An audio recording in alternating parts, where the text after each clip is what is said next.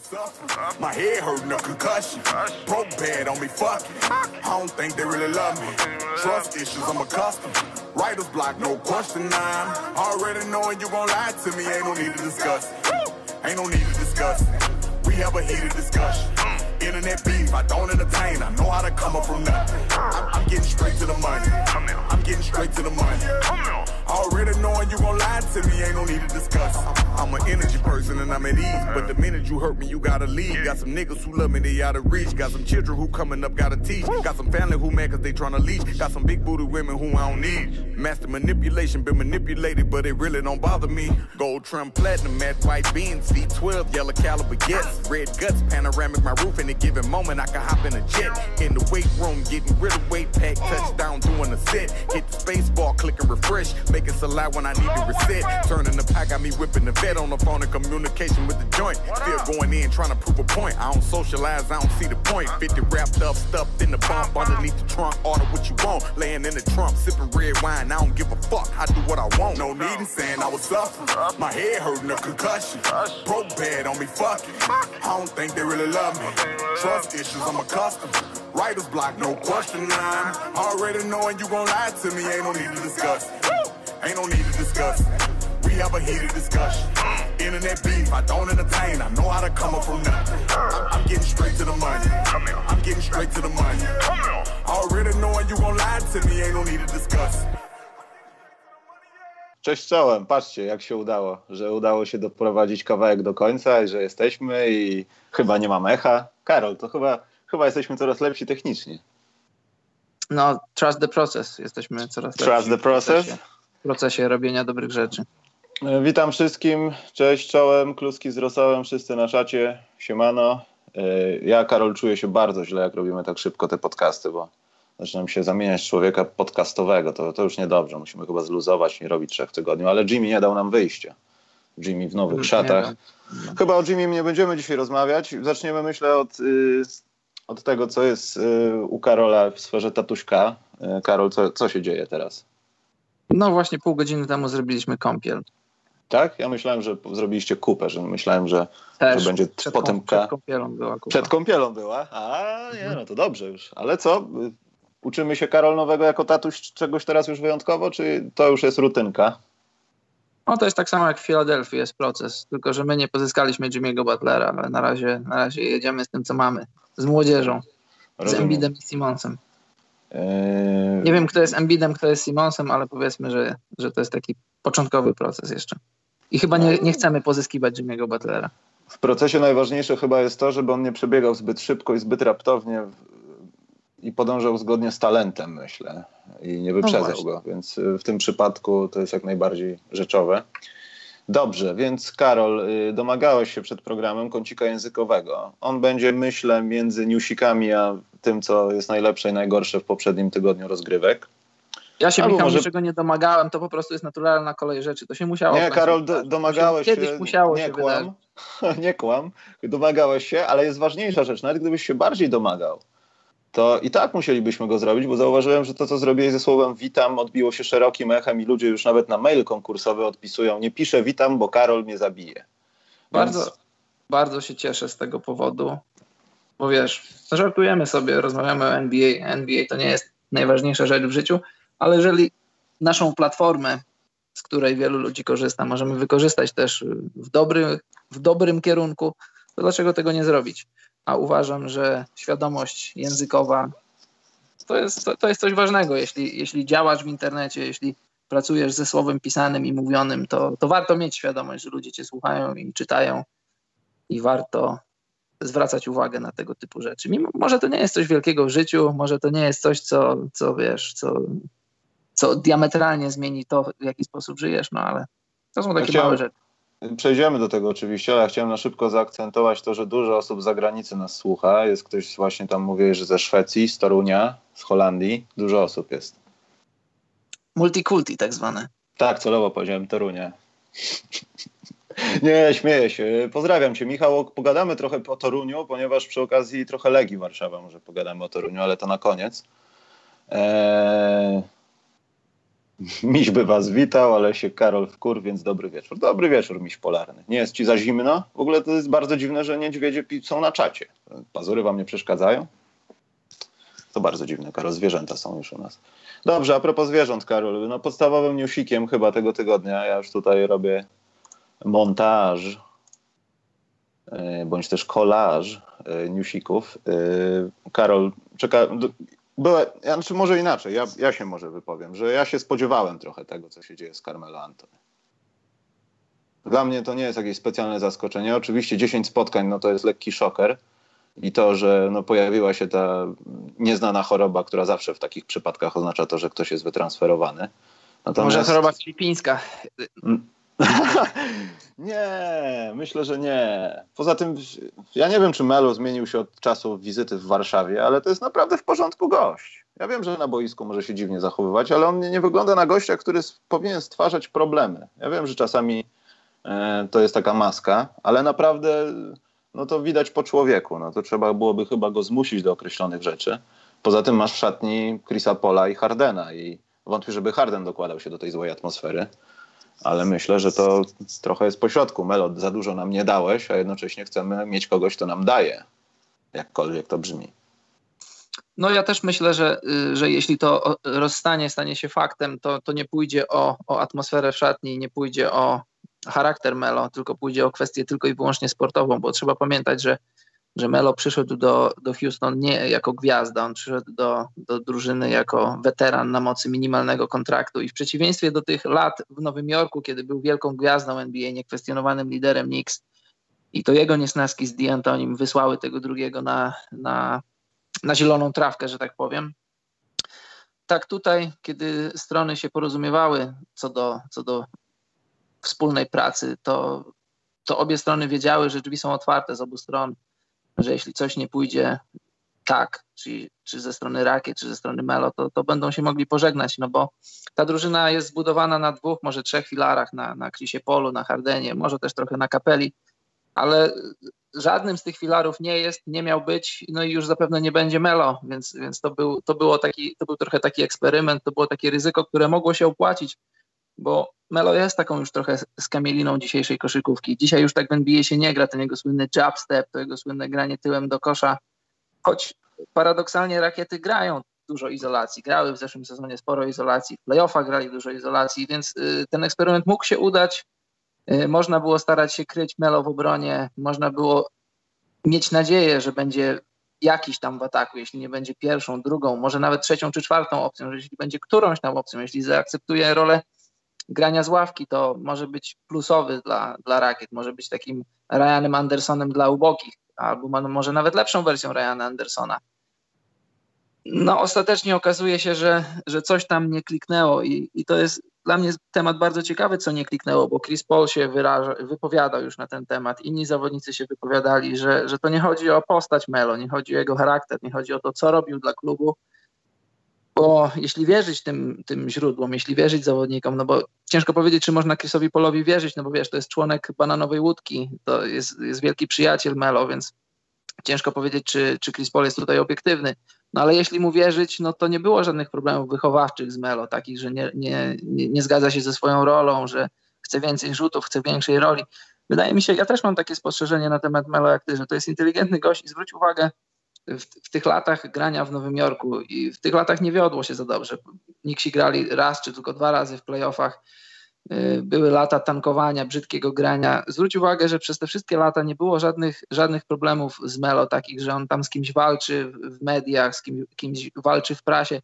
Nawet w tych czasach, kiedy Phil Jackson właśnie za pośrednictwem mediów starał się wykurzyć Melo z Nowego Jorku, on zachował się po dżentelmeńsku i miałem okazję w którymś to roku rozmawiać z kilkoma dziennikarzami Knicks, takimi beatwriterami blisko związanymi z klubu, przy okazji jednego z meczów Knicks w Londynie, nie pamiętam dokładnie, w którym to było roku, grali z Milwaukee Bucks.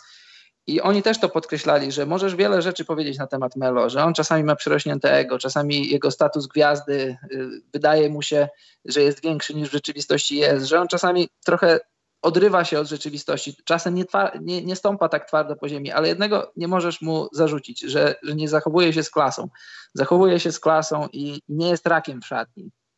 Więc nie wiem, jak ta sprawa się zakończy, ale jest dla mnie bardzo interesująca, co leży u podstaw tego, że jest tam jakiś kłopot i że Melo odchodzi. Gdybym ja miał zgadywać, to wydaje mi się, że chodzi tylko i wyłącznie o aspekt czysto sportowy, że po prostu w takim, a nie innym ustawieniu Melo się nie sprawdza i też wydaje mi się, że Melo też chciałby dać sobie szansę, żeby jeszcze pograć w koszykówkę trochę, no bo 34 lata, 15 lat widzę, to jest coś, ale to jeszcze chyba nie jest koniec, tak mi się wydaje, że Melo jeszcze chciałby trochę pograć w basket.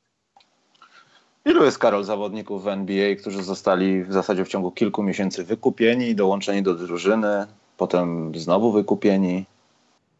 No to jest bardzo dobre pytanie. Jak tak zastanawiam się... Wiesz co, licząc sytuację finansową Carmelo, to jest jakaś masakra. No ludzie, cytując klasyka. No. Naprawdę. Dostajesz w tym momencie tak naprawdę, jeśli do tego dojdzie i wykupią albo Melo zostanie przetransferowany, no to też jest możliwe, nie? Chyba tam nie ma ograniczenia czasowego, ale teoretycznie da się to zrobić. Da się to zrobić, ale czy widzisz scenariusz, w którym ktoś będzie chciał na przykład dać ci, nie wiem, drugi wybór w drugiej rundzie draftu za Melon? Nie wiem, wiesz? Chyba byłoby kilka ekip, które byłyby nawet skłonne. No też mi się wydaje, że bo tak chciałbym powiedzieć, że nie skreślajmy jeszcze Melo.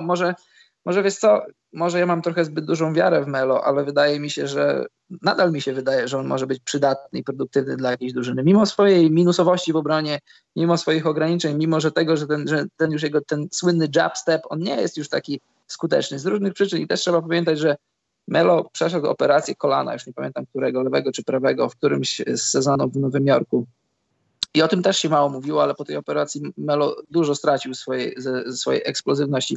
Może Melo nie był typem, wiesz, dunkera, skoczka, ale ci, którzy grali przeciwko Melo, obrońcy, którzy musieli go kryć, zawsze podkreślają, że bardzo, bardzo trudno się kryje Melo, bo jest silniejszy niż się wydaje, jest bardzo silnym zawodnikiem, jest zwrotny, ma świetną pracę nóg, tyłem, przodem do kosza i cały ten jego repertuar zagrań sprawiał, może powinienem powiedzieć, że nadal sprawia, że Melo jest trudne do krycia, chociaż patrząc na tych ostatnich 10 meczów, które Melo zagrał w rakietach, to już Melo w Melo jest coraz mniej. Tak, coraz mniej Melo w tym Melu jest. Można tak powiedzieć. Tego cukru w cukrze Mela w Melu jest bardzo mało. Już Carmelo w Melo. Ale z drugiej strony, Karol, wiesz, też nie ma co się pastwić nad Carmelo Antony. To jest też, wiesz, no może nie jego wina, aczkolwiek dla mnie to jest bardzo zastanawiające. Ja wiem, że kontuzje to jest jedna sprawa, gra to druga sprawa, ale tak naprawdę od ilu lat nie mamy Carmelo w Carmelo. To nie jest tak, że nagle teraz przestał grać. On już nie gra parę dobrych lat, powiedzmy. Jasne, to jest prawda. I owszem, ma wybuchy, ma momenty, kiedy jest. I kiedy nawet ratuje drużynę. Ja nie mówię tylko o Houston, ale mówię o takich, nie wiem, momentach, nie wiem, w Nowym Jorku czy coś. Że mimo słabej gry zdarzały się te spotkania, kiedy faktycznie było widać, że może nie do końca, ale coś jeszcze tam jest. Ale tego po prostu nie ma. Tego, co ja nie chcę przywoływać Denver. Tak żartem sobie napisałem, pozwoliłem napisać na czacie. Ale mimo wszystko takiego Melo to widzieliśmy trochę w Denver najbardziej. A potem to już rozmienianie się na drobne. Melo w Denver był świetny, co tu dużo mówić, naprawdę świetny. Jestem ciekaw, co to jest, czy to jest starość, czy to jest kontuzyjność, czy to jest nieprzystosowanie do gry, bo gra trochę się zmieniła, aczkolwiek z tym, co powiedziałeś, że Melo może się nie przydawać, znaczy w sensie, może nie być użyteczny w tej, nazwijmy to, dzisiejszej koszykówce, tej trójkowej koszykówce i tym tempie gry, to trochę nieprawda, bo myślę, że Melo nawet, to zabrzmi strasznie, ale co by się stało, jakby Melo dołączył do Golden State Warriors? No właśnie. To jest gość, który, to jest gość, który wchodzi w takie buty, że klej jest zimny, nie chcę powiedzieć jak skurwysyn, ale chyba to powiedziałem już. I jesteś w playoffach. Coś tam z Karym się stało i gracie sobie 5. mecz drugiej rundy. Niby macie go wygrać, ale ta druga drużyna jest trochę taka on fire, walczy z wami i tak dalej, i tak dalej, i tak dalej. I ty w tym momencie masz Melo, który może się nie ruszać przez cały mecz, zrobić ten jab stepik albo poczekać na ruch piłki przy jakimś dobrym spacingu, że piłka sobie zawędruje, ktoś tam gdzieś zetnie, będzie jakaś fejkowa zasłona, piłka idzie od środka do niego, jak to mówi Wojciech Michałowicz, inside, outside. Bardzo lubię to określenie, Wojtek. I Melo po prostu trafia. I nie ma żadnego bata nad głową, że on musi wygrywać spotkania, on musi być przydatny. On jest kolejnym zawodnikiem, który wchodzi i pasuje do układu. Pytanie tylko, czy pasuje do układu zdaniem Golden State Warriors, bo my jesteśmy tylko 2 typami, co sobie o tym mówi, a oni muszą też chcieć go mieć, bo to może być też taka zależność, że ktoś może nie chcieć. Po prostu. Ja też Ja też widzę taki scenariusz, że Melo podpisuje kontrakt z jakąś drużyną walczącą o tytuł i jest w tej drużynie produktywny, bo wiesz, ja nie jestem jakimś wielkim fanem Melo, ale z jakiegoś powodu życzę mu dobrze i z jakiegoś powodu, nie wiem, może trochę przerysowuję te pozytywne scenariusze, bo po odejściu z Nowego Jorku, po sezonie 16/17, on w Nowym Jorku robił 22 punkty na przyzwoitej skuteczności, do tego 6 zbiórek, 3 asysty i wydawało mi się, że po graniu w Nowym Jorku o nic, po przejściu do Oklahomy, gdzie teoretycznie walczy o mistrzostwo, to zobaczymy taką wersję Melo, jakiej nie widzieliśmy od ładnych paru lat. Tylko że ten sezon w Oklahomie był taki trochę dziwny, bo Melo od samego początku grał nie na swojej pozycji i możemy się z niego śmiać, że on ma trochę przerośnięte ego, ale dużo racji było w tym, że kiedy mówił, że dużo poświęcił po przyjściu do Oklahomy, bo faktycznie dużo poświęcił w aspekcie czysto sportowym, bo musiał grać jako silny skrzydłowy, on nigdy silnym skrzydłowym nie był i to jest może tylko takie mówienie na papierze, bo w dzisiejszej koszykówce silny skrzydłowy to nie jest to samo, co silny skrzydłowy 15 lat temu, ale jeśli przyjdzie ci zamiast takich klasycznych niskich skrzydłowych kryć jakichś Blake'ów, Griffinów i innych Draymondów Greenów, to naprawdę odciska piętno na twoim, wydatku energetycznym w obronie i tym, co później jesteś w stanie dać w ataku. A jeszcze jeśli dodasz do tego, że Melo w obronie jest minusowy, to rysuje ci się obraz taki, że wszystko, co mogło tam się nie udać, to się nie udało. I wydawało mi się, że po tym roku w Oklahomie, takim trochę dziwnym roku, kiedy znajdzie się w okolicznościach takich, że nic od niego nie będzie zależało w Houston, że może, ale nie musi. Może coś tam, ale nie musi nic, bo nie ma żadnych nadziei, nie ma żadnych oczekiwań związanych z jego przyjściem do Houston, to wydawało mi się, że ta wersja Melo i te okoliczności sprawią, że będzie mógł być produktywny, bo tych 13 punktów na mecz, które teraz robił Melo w Houston, to ja bym coś takiego brał w ciemno, gdybym był D'Antoni, tylko że drużyna gra jak gra, z 12 meczów wygrała tylko 5, z Melo w składzie wygrali 4 z 10, byli 4-6 za tych 10 meczów, to drużyna, która była kilka posiadań od finału NBA i zapewne od wygrania mistrzostwa, liczyła na zgoła inny początek sezonu. I jeśli kogoś możesz winić, to winisz zawodników, ale czy Melo był winny tym porażkom, czy Melo był winny temu, jak rakiety wyglądają w tych 12 meczach? Ja nie sądzę, nie do końca. Bo jeżeli sprowadzasz sobie zawodnika na mocy minimalnego kontraktu i masz go mieć jako 4. czy może 5. opcję, to też będąc sprawiedliwym nie możesz winić go za porażki drużyny. O Jezu, myślałem, że sobie wyłączyłem mikrofon. Karol, zgadzam się, natomiast teraz śmieszkowe będzie pytanie. Jak długo będziemy słuchali o tym, że Carmelo jednak będzie w Lakers? Bo to też jest takie, takie tańsze Golden State, gdzie jak ktoś odchodzi, to na pewno tam idzie przez pierwsze 15 minut sources. Może nikt nie dementował, ale jednak na koniec dnia i potem będą takie kwiatki, jak Jimmy Butler już jest obfotografowany w koszulkach Filadelfii, ale teraz wychodzi, że Miami coś tam na pewno, że Nowy Orlean coś tam na pewno i będą wychodzić rzeczy i wtedy się może o tym dowiemy, ale czy Lakers, Karol? Z tydzień będziemy słuchać o tym? Michał, to, że Melo znajdzie sobie pracę w NBA, to tego jestem pewien. I jeżeli na bank. Jeżeli Melo nie znajdzie sobie pracy w NBA, to nie utnę sobie ręki, szkoda mi ręki, ale z przyczyn czysto marketingowych sprowadzasz do siebie Melo i sam ten fakt, że Melo ci sprzeda koszulki i sprzeda ci trochę biletów dla twojej drużyny, to już jest coś, co warto zrobić. Czy do Lakers? To byłby taki LeBronowy ruch. LeBron lubi weteranów i fakt, że pozyskali Tysona Chandlera i fakt, że Chandler już jest produktywny dla nich. Z Chandlerem w składzie Lakers nie przegrali meczu, są 3-0 i z tych 3 meczów 2 Chandler walnie się przyczynił do zwycięstwa. Może to tylko Atlanta, może to tylko rzut debiutanta, ale to jest zawsze coś, to jest zawsze zwycięstwo. Zwycięstwo jest zwycięstwem i tego się nie rozlicza. Czy kierunek Lakers? Czemu nie? Sztuka jest sztuka. Właśnie, sztuka jest sztuka. Jeśli LeBron da na to zielone światło, to może tak się wydarzyć. A inne kierunki, może Miami do Dwayna Wade'a, czyli kolejnego z tych członków bananowej łódki. Scenariuszy i destynacji, do których Melo może się udać, jest co najmniej kilka.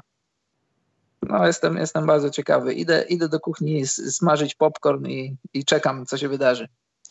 Popcorn się smaży, Karol? O czymś a co nie się wiem. Robi ze popcornem? Nie, właśnie nie wiem, co się robi. Jaki może to jest proces? Może się gotuje właśnie. To będzie w kąciku językowym, Karol, bo jeszcze tylko dwie małe rzeczy, o których chciałem pogadać. Jedna rzecz, no to, o której chciałem pogadać... To bynajmniej nie jest to kącik językowy, tylko kulinarny. No, co się robi z kukurydzą, żeby ją... Prażyć, na kukurydza. Praży się, no i co? Ale też językowy to jest, Karol. A prażenie nie jest jakąś tam odnogą smażenia? Nazwijmy to język polski utylitarny. Dobrze. No, Karol, bo... Kulinaria, a nie język. Dobrze, zaraz będziesz mógł się wykazać. Widzę, nomenklatura kulinarna. Nie przestaje ten człowiek mówić po polsku prawidłowo. Więc Karol, od 2 tygodni chciałem o tym pogadać i ja wiem, że nie ma się nad czym zastanawiać za specjalnie, to tylko jest moje wzruszenie, że w przeciwieństwie do Derricka Rose'a ten koleś jakoś tam się nie odrodził i nie ma na to szans, ale właśnie 2 tygodnie temu mówiło się o tym, że Joakim Noah planuje odzyskać robotę w NBA. Karol, myślisz, że to nastąpi? Kiedykolwiek? Dopóki Tom Thibodeau pracuje w NBA, jest na to zawsze szansa. Spodziewałem się takiej odpowiedzi. Chciałem tylko się upewnić, Karol. No, słuchaj, nie wiem, czy na Instagramie śledzisz Joakima Noah. Jeśli to robisz, to wiesz. Znaczy, ty się usunąłeś z Instagrama ostatnio, to nie wiesz, ale ja śledzę Joakima Noah. I wiesz, jest taka moda ostatnio, że zawodnicy wrzucają różne rzeczy ze swoich treningów. I nie wiem, jak tam koszykarsko u niego, ale jeśli patrzysz na jego ciało, to widać, że trenuje. Wiesz, nie widać oponki, mięśnie są zarysowane, robi tam różne ciekawe rzeczy. Więc jeśli chodzi o bycie w formie, to z tego, co widzę, z tego, co śledziłem na Instagramie, to wiem, że jest w formie i wiem, że trenuje. Czy to jest forma koszykarska? Tego nie wiem. Mateusz Dobosz udzielił jedynej najlepszej odpowiedzi. Popcorn się wrzuca do mikrofali, człowieku. Nie używam mikrofali. Bardzo mało. Staram się jak najmniej. Musisz mieć do samego popcornu. Gdzie ty żyjesz? W Ikei nie ma mikrofalówek? Come on. Mam mikrofalówkę w domu, ale używam jej bardzo rzadko. Do czego? Albo nie chcę wiedzieć. Do czego. Albo nie chcę wiedzieć. Ja chciałem powiedzieć, że przepraszam Maćka Domańskiego, ale Maciek chyba zespamował śmiechem. I bot uwalił mu dupę, ale tak jest skonstruowane i... A co zrobił? No bo jest taka akcja, że jak coś tam mówisz, spamujesz, to uruchamia się jakiś mechanizm w tym bocie, który wyświetla jakieś wiadomości i uwala ci dupę, że nie możesz pisać, wiesz. Ale skąd bot wie, że on chciał coś głupiego napisać? To nie chodzi o głupotę wypowiedzi, tylko chodzi o jej powtarzalność, spam. Aha, że kilka razy napisał coś. Tak. To jest debilne, ale przynajmniej pomaga czasem. No akurat nie w przypadku Maćka, bo podejrzewam, że miał swoją opinię na temat popcornu. Wok wystarczy? No nieźle. Dobra, ale nie, wracając słuchajcie do Joakima, no a ja bym bardzo chciał, żeby on wrócił, ale on sobie nie pomaga w przeciwieństwie do Derricka Rose'a. Wszystko jedno od tego, gdzie jest tips, to on sobie nie pomaga i nie pomógł sobie wcześniej. Także ja myślę, że on już chyba nie wróci niestety. To jest smutne, Karol. Płaczesz teraz? Czy ja płaczę? Nie płaczę. Szkoda. Szkoda, że... No wiesz, myślę, ja życzę każdemu dobrze. Życzę każdemu dobrze. Jeśli Joakim Noah jest nadal zawodnikiem NBA, znaczy jest w stanie być na poziomie NBA, niech wraca, niech zagra. Dlaczego nie? Poza tym to jest chyba jedyny zawodnik, którego mam farbą olejną namalowanego na koszulce. To jakiś symbol był, że go lubiłem, że sobie koszulkę taką zrobiłem, a on sobie w kulę teraz tnie.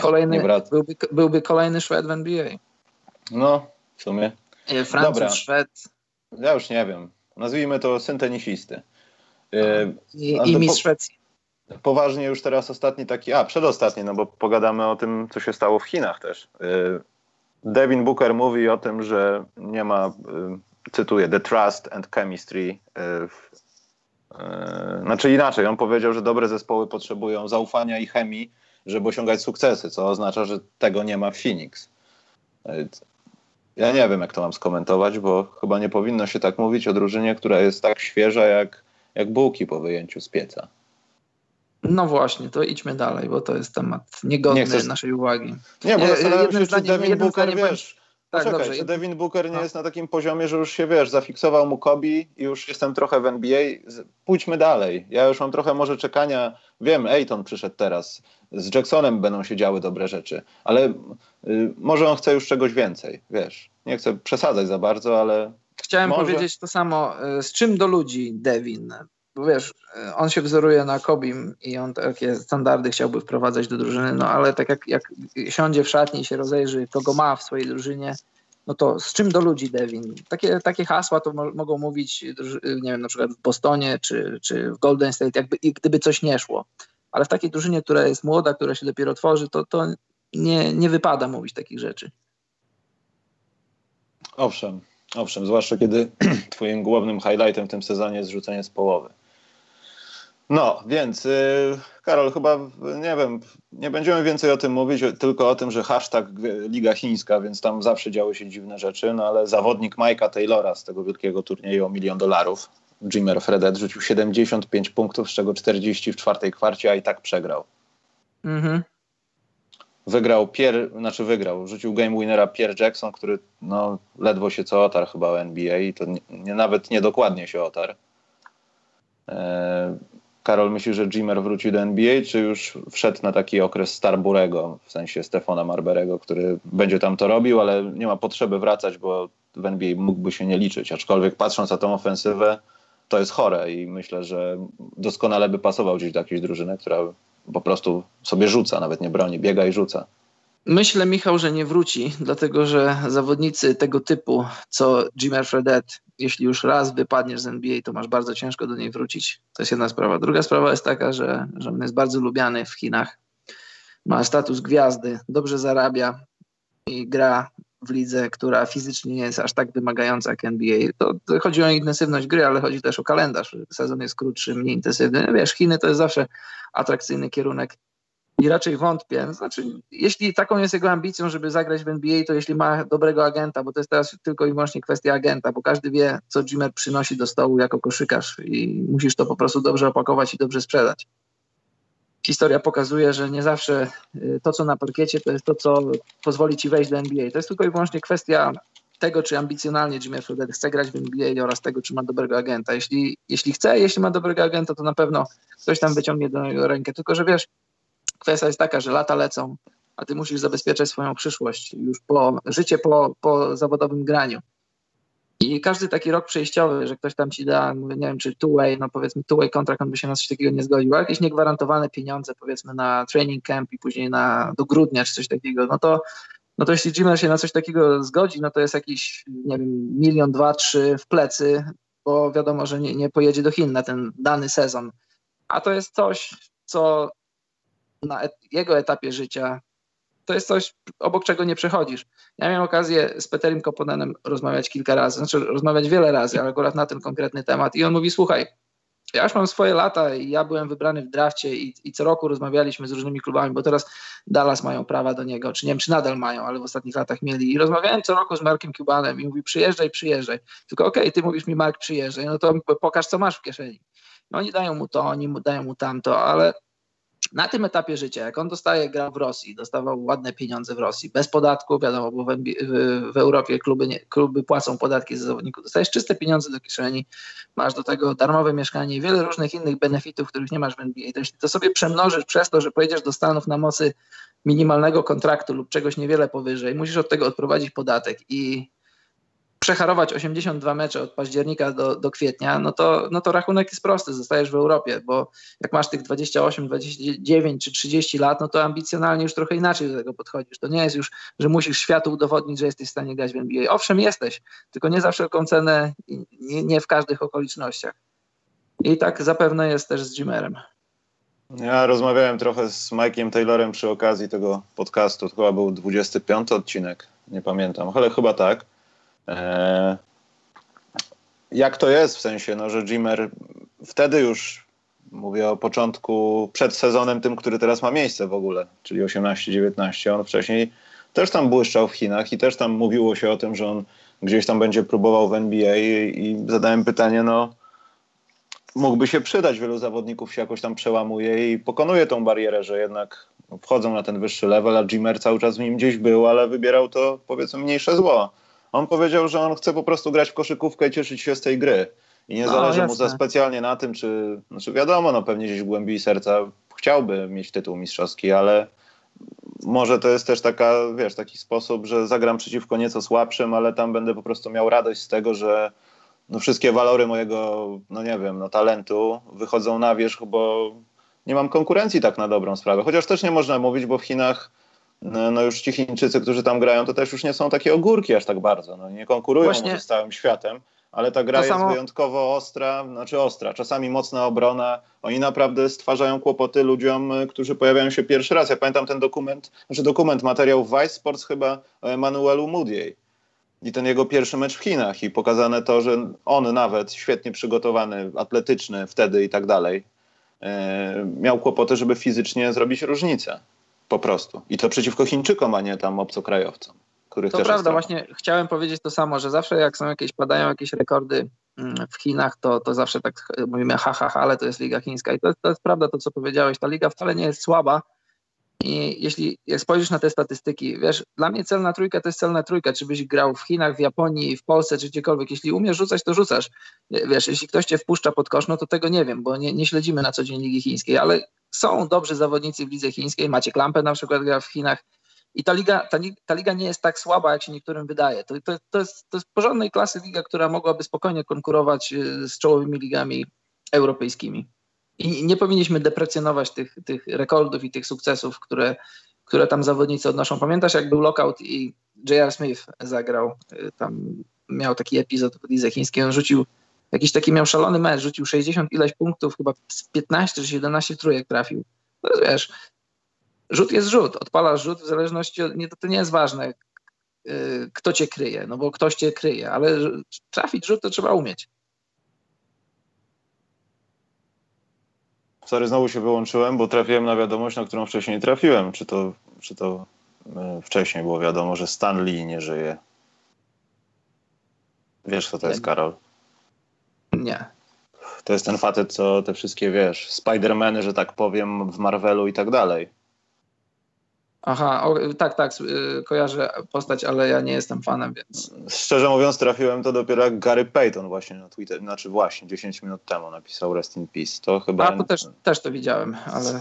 To chyba niestety świeża wiadomość. Także może zrobimy przyszłe wydanie, chociaż nie, Karol, musimy kogoś zaprosić, kto się zna na tym, bo Karol nie czytał komiksów, jak był mały, on już od razu analizował zagrywki. Tak, to jest już niestety oficjalna informacja. W wieku 95 lat zmarł Stan Lee i to już podają amerykańskie wiadomości. Oczywiście according to TMZ, ale no chyba to jest official. Tak, widzę to. Strasznie słaba sprawa. Mam nadzieję, głupio mówić to w takiej chwili, bo naprawdę to, co zrobił ten facet, pomijając to, że może nie zamienił komiksu w jakieś dzieło sztuki, aczkolwiek też. Natomiast pomógł ludziom przeskoczyć chyba tą granicę, że ten komiks nie do końca jest dla dzieci. Ja nie mówię o jakichś tam głębszych produkcjach niezwiązanych z Marvelem, o jakichś naprawdę poważnych komiksach.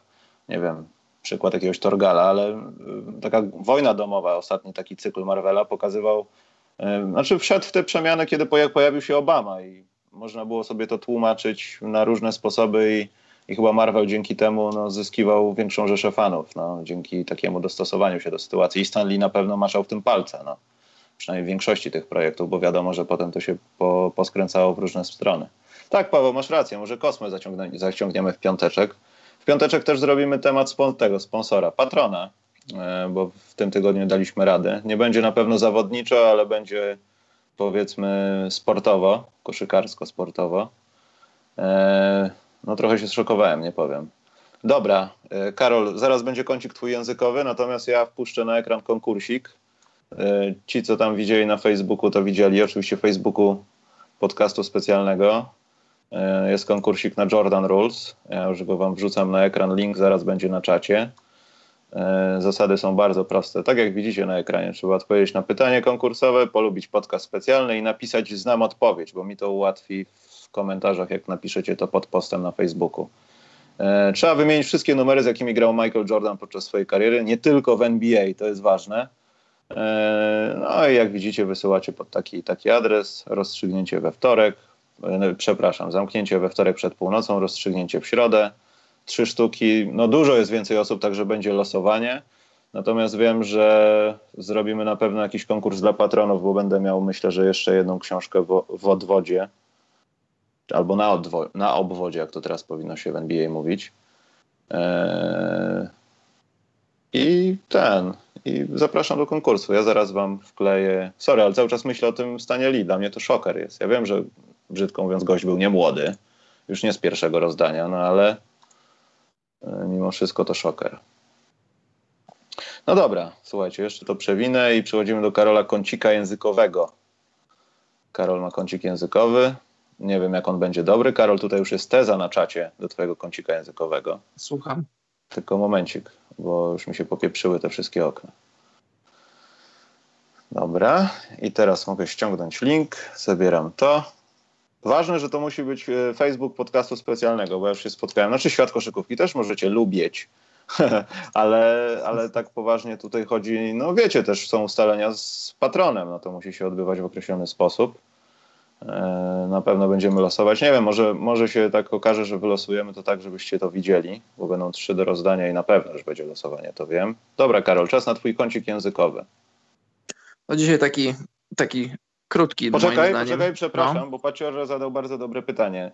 Na jakiej podstawie wyłaniasz zwycięzcę? No przede wszystkim spełniasz te warunki, odpowiadasz prawidłowo na pytanie i jeśli... Ja już widziałem, że kilka osób prawidłowo zinterpretowało pytanie i udzieliło prawidłowej odpowiedzi. No będziemy losować, rozpiszę karteczki, włożę do miski i będę losował. Może to nakręcę na wideo, zobaczymy. Ale to dowiecie się na pewno, no, na blogu będę musiał o tym napisać i na Facebooku będę musiał napisać. Przepraszam, Karol, musiałem to powiedzieć. Zrobisz transmisję z losowania? Może się tak zdarzy, ale nie obiecuję tego, bo to będzie w środę i mogę mieć napięty dzień. Natomiast, Karol, przed twoją tezą, Maciek Domański, ty masz absolutny zakaz dawania mi donate'ów, Maciek. Możesz przegrać ze mną w playoffach, bo gramy przeciwko sobie już chyba na pewno. Ale jak mi wyślesz hajs, to ci go oddam, Maciek, albo oddam twoim rodzicom. Zobaczysz. Maciek jest zawodnikiem czy trenerem? Nie, bo Maciek zapytał, Maciek jest zawodnikiem i to jest takim dosyć wyróżniającym się zawodnikiem swojej drużyny, jeśli nie powiesz, że najlepszym. Paweł Gruchała to jest pomysł, żeby zrobić live, ale nie wiem, czy dam radę. Tak często zrobić to. Karol, poczekaj, bo się zagubił. NBA porównałbyś Maćka? Do kogo bym porównał Maćka?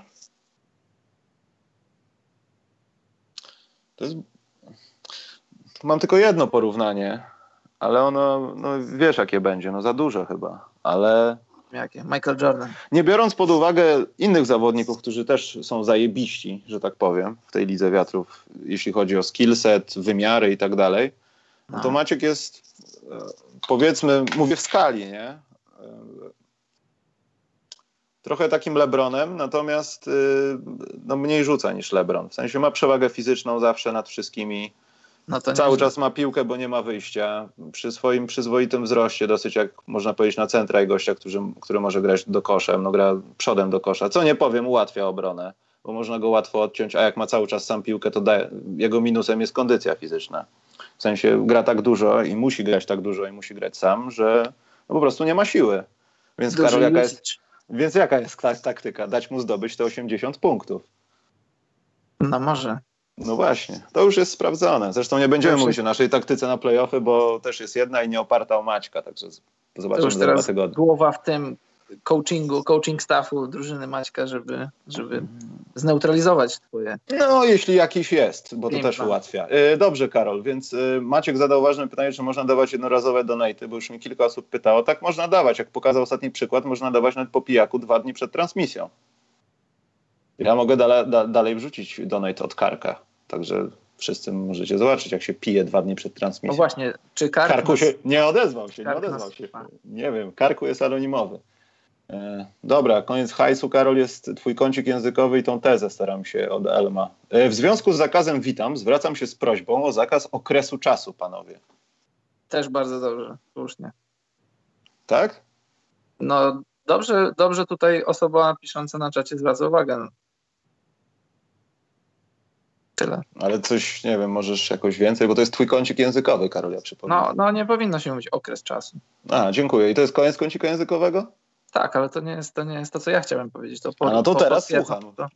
Kącik językowy Karola. Ja to piszę, słuchaj, a ty mów. Weź ty się nie unoś. Zaczynam. Dzisiaj taki krótki temat. 1,5 roku. Nie wiem, skąd się bierze ten problem, ten błąd. Poprawną odpowiedzią, znaczy poprawną... Poprawnie mówi się 1,5 roku. Rok. Jest to rodzaj męski.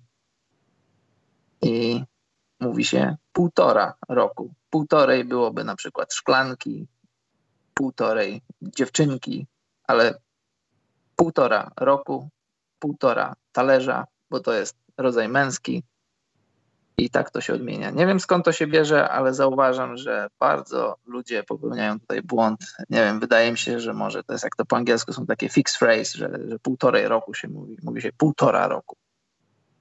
Tyle. Na dziś. No to był dosyć ekspresowy kącik językowy. Tak, ale błąd taki dosyć nagminny, który często się przewija w różnych tam miejscach. Bo z Sebastianem się umawiamy na coś na temat NCAA i właśnie zepsuł niespodziankę, ale to nie będzie dzisiaj, to będzie w tygodniu, nieważne. Także, czy mogę jeszcze follow do tego, co powiedziałem? Ale tutaj poczekaj, na czacie tutaj powstała dyskusja językowa. Poczekaj, zobaczę jak mało osób teraz tego słucha, bo było około 90 i już teraz pewnie ze 2 zostały. To ty, Karol, mów, ja sprawdzę, jak spadła nam popularność teraz. Bartek Misztal tutaj zwraca słusznie uwagę, że kolejnym, może nawet jeszcze większym błędem, częściej powtarzanym niż 1,5 roku jest rok 2018, 2019. Rok 2000 był tylko jeden, to była 2 i 3 zera. Każdy kolejny rok to jest rok 2001, 2002, 2012, 2015, 2018, nie 2018. Rok 2000 był tylko jeden. Ale tematy różnych takich zawiłości językowych możecie mi podsyłać, będę z nich korzystał bardzo chętnie. I też nie mówię, że ja sam nie popełniam błędów. Jeśli popełniam, możecie, a nawet bardzo się cieszę, jeśli będziecie zwracać mi uwagę, bo staram się czyścić język tak bardzo, jak tylko się da. Nie wiem, Karol, naprawdę coś się dzieje niedobrego, bo jest więcej ludzi, jak mówisz o języku. Musimy te wykłady robić częściej. Jesteś zdziwiony, bo ja nie. Nie, ja myślałem, że ludzie po prostu nie będą chcieli tego słuchać i poczekają o tym, jak będziemy się pastwić nad Lakers za moment. Ale nie będziemy. To na dziś zamykam kącik językowy. Dziękuję za pozytywne przyjęcie. Ja przede wszystkim, Karol, chciałem ci uroczyście podziękować, że stworzyłeś taki kącik, ponieważ teraz jak popełnimy jakikolwiek błąd, to już w ogóle będziemy kopy w tyłek dostawać i już nie powiem w co. Cofać się do tyłu. Krzysiu, Jezus Maria, jak ja to słyszę, ja reaguję nawet w jakichś dziwnych sytuacjach i wychodzę już na kompletnego buca. Serio. No dobrze, ale to dobrze, to teraz, Karol, zamknijmy. Bo wiesz, żebyśmy się nie wystrzelali z tematów tak szybko. Dokładnie. Poza tym wiesz, Karol, ty władasz tym kącikiem. To już twój drugi kącik tutaj jest. To prawda. Dużo pracy przed tobą będzie. Zrób sobie też, Michał, jakiś kącik. No co? Moim kącikiem jest podcast specjalny live, Karol. Mi wystarczy kącików i wciskania tych przycisków. Ja już dziękuję ci bardzo, wiesz? Ja już dziękuję. Więc tradycyjnie, Karol, najlepsi, najgorsi poprzedniego tygodnia. Myślę, że co? Najpierw drużynowo i żeby nie było tak, że niedobrze jest w kraju, u nas w Polsce. Stan Lee zmarł, że od razu są jakieś smutne sytuacje. To od takich zaskoczeń pozytywnych, jakichś dobrych rzeczy. No to dzisiaj ty zacznij. Poczekaj, Karol, bo teraz zacząłem płakać. Wewnętrznie płakać. Maciek Domański porównał mnie do Brada Stevensa albo Grega Popowicza. Wzruszony się. Ja się nie śmieję, cieszę się, że tak cię widzą w Lidze Wiatrów. Niestety nigdy nie miałem okazji widzieć Ligi Wiatrów. O, Mateusz Dobosz widuje dosyć często i chyba jednak by cię nie zachęcił. Natomiast przejdźmy do najlepszych zespołów w NBA, Karol. Po tygodniu. No to ty zacznij. Nie, ja muszę tutaj zrobić wizyjne sprawy, także ty musisz zacząć. No ja kolejny raz chwalę Toronto Raptors. Wygrali, teraz mają serię 6 wygranych z rzędu. Wygrali mecz, który bardzo mi się podobał, mecz z Utah. Grali bez Kawaja i to był taki mecz, jeśli są w dzisiejszych czasach statement games, to był jeden z takich statementowych meczów, bo bez swojego lidera jako kolektyw wygrali z Jazz, którzy zawsze są graźni u siebie. No i to już jest kolejny tydzień, w którym wyróżniam Raptors, no ale ja uważam, że warto ich wyróżniać, no bo nie zwolnili tempa, mają 12-1, są najlepsi w lidze i miło się to ogląda, bo Nick Nurse, zastanawialiśmy się, jaki on basket zaproponuje, a proponuje póki co bardzo nowoczesny basket, bardzo mądry, bardzo przemyślany. Widać, że z niejednego koszykarskiego pieca Nurse jadł chleb i teraz teraz zbiera owoce tego swojego doświadczenia, tej swojej pracy w różnych krajach. Karol, myślisz, że ja zadaję sobie zawsze to pytanie co tydzień w zasadzie, jak widzisz, że Raptors przegrali jeden mecz z 13. Czy oni są naprawdę for real, czy nie ugotują się w połowie sezonu? Bo tak te drużyny mają to do siebie, że czasami, ja nie mówię, że przez kontuzję, tylko przez jakieś ściany, a tutaj jak na razie ścian żadnych braka. Mogło być już kilka. Ale ja myślę, że tam nie ma co się gotować, no bo to nie jest drużyna skonstruowana na prędce, to nie jest drużyna taka jak na przykład Sacramento, że ona nagle wyskoczyła i my nie wiemy skąd. My dobrze wiemy, skąd ta drużyna wyskoczyła. Ta drużyna od lat jest dobra. Ta drużyna ma szeroką rotację, o którą dbał Dwayne Casey i teraz, wiesz, Nels można powiedzieć, że może przyszedł na gotowe, chociaż nie do końca, bo widać w jego systemie dużo usprawnień, dużo nowości i to nie jest tak, że to jest jakiś taki balonik, jakaś iluzja, że Raptors pękną. Oni może pękną, ale jeśli pękną, to tylko i wyłącznie, jeśli ktoś odpadnie z kontuzją, ktoś ważny, Lowry, Leonard czy Ibaka. No bo tak, ta drużyna, jeśli pytasz, ta drużyna jest naprawdę, to jest szeroki kolektyw zawodników utalentowanych, wszechstronnych, którzy mogą switchować, którzy mogą grać na różnych pozycjach, którzy przede wszystkim są bardzo dobrze zorganizowani i w obronie, i w ataku. Tam nie ma przypadkowości, tam jest dużo koszykówki intuicyjnej, ale to jest koszykówka intuicyjna, która opiera się o bardzo zaawansowane schematy nowoczesnej koszykówki. I dla mnie tutaj wielkie serduszko dla Pascala Siakama. 13 punktów, 7 zbiórek, 2 asysty w tym momencie to jest dla mnie silny kandydat do nagrody dla gościa, który poczynił największe postępy. Ja miałem okazję Pascala Siakama widzieć z bliska na żywo, jak był debiutantem i już wtedy mi się spodobał. Jest super atletyczny, jest ciężko pracującym facetem, jest twardo stąpający po ziemi. Pamiętam, jak przyglądałem się takiemu treningowi, bo tam Jamal McGlure pracuje w Raptors, on jest odpowiedzialny za właśnie wyszkolenie wysokich zawodników. Właśnie Karol, no? Bo teraz mam taki czas, bo zawsze chciałem o to zapytać. Czy nazwisko McGlure ma jakieś swoje, te francuskie, kanadyjskie sprawy, jakieś takie bardziej francuską wymowę, czy po prostu to jest McGlure? No, jak słyszałem, jak to mówią ludzie w Kanadzie, to mówią McGlure. Mhm. Jamal McGlure. Nie, bo widziałem kiedyś taki materiał i to był, ten hype taki na McGlure. Tak. I w ogóle ten All-Star i tak dalej i to był materiał z francuskojęzycznej telewizji z Kanady, ale to nazwisko było takie, ja nie chcę, tam Bordeaux, jakieś takie, inne przeczytanie liter niż są de facto, ale słuchaj, inaczej to wymawiali, ciekawe. Jasne, mogło tak być, no bo francuski jest drugim językiem w Kanadzie i to w zależności od tego, kto to wymawiał i przy jakich okolicznościach, z jakiej części Kanady to mogło właśnie różnie być wymawiane. No ale generalnie wyjściowo, jeśli ktoś jest angielskim native speakerem, no to mówi McGlure, tak jak to mieliśmy okazję słuchać przez lata w NBA. No i wracając do tych treningów, które miałem okazję widzieć, ciężko jest ocenić człowieka, jeśli widziałeś go tam kilka czy kilkanaście razy, no ale na tyle, na ile mogłem widzieć, bardzo mi się podobało, jak słucha, tak jak to mówią Amerykanie, jest coachable. Słucha tego, co mówią trenerzy, później stara się to powtarzać, jeśli mu nie wychodzi, jest na siebie zły. Z głową wpatrzony w parkiet, robi, pracuje nad sobą, chce się rozwijać. Ja już wtedy taką wysnułem tezę, że jeśli nadal będzie chciał tak pracować, że jeśli nie jakieś tam, rozpraszacze związane z życiem NBA nie wejdą w jego życie, to może być kimś i cieszę się. I cieszę się, bo widzę, że Pascal Siakam korzysta z tej swojej fizyczności, z tego swojego talentu i wszystko to podbudowane ciężką pracą teraz owocuje. I mam nadzieję, że przynajmniej utrzyma te liczby, które teraz ma i ta jego rola w drużynie jest coraz większa. W zeszłym roku był takim zawodnikiem rotacji, trochę grał w pierwszej piątce, no w zasadzie nie za dużo, ale był pewnym punktem rotacji. Teraz jest już pewnym punktem pierwszej piątki Raptors i fajnie, miło to widzieć, miło, że można powiedzieć, no może nie na moich oczach tak bardzo, ale tak trochę na moich oczach rozwija się i miło mi to oglądać. Karol, bo ja staram się integrować z czatem. To chyba tyle o Raptors. Tyle o Raptors, ale to nie są jedyni najlepsi. Ja tylko zrobię małą przerwę, że słucha nas Bartek Misztal, który nagrywa, jak się okazuje, podcasty. Także człowieku, oni tutaj przychodzą, zabierają twoje wykłady językowe, potem zaadoptują gdzieś do piłki nożnej. O, Karol. Już niedobrze. Trzeba to opatentować gdzieś jak najszybciej, bo piłkarze, No to piłka nożna. No to pozdrawiam wszystkich, którzy w tych różnych takich kwiecistościach komentowania meczów piłkarskich mówią, że autorem gola był ktoś tam. Autor może być jak książki, jakiegoś dzieła, ale nie gola. Gole się strzela, nie autoruje. Maciej, nie wiem, kiedy najnowsza gra o klon, bo tutaj wiesz, mamy dużo roboty własnej. Karol też jak gdyby począł dziecię i walczymy. Ja go cały czas namawiam, ale Karol się wykręca. Ale ja dopilnuję tego. Nie, co ty, nie kradną kontent.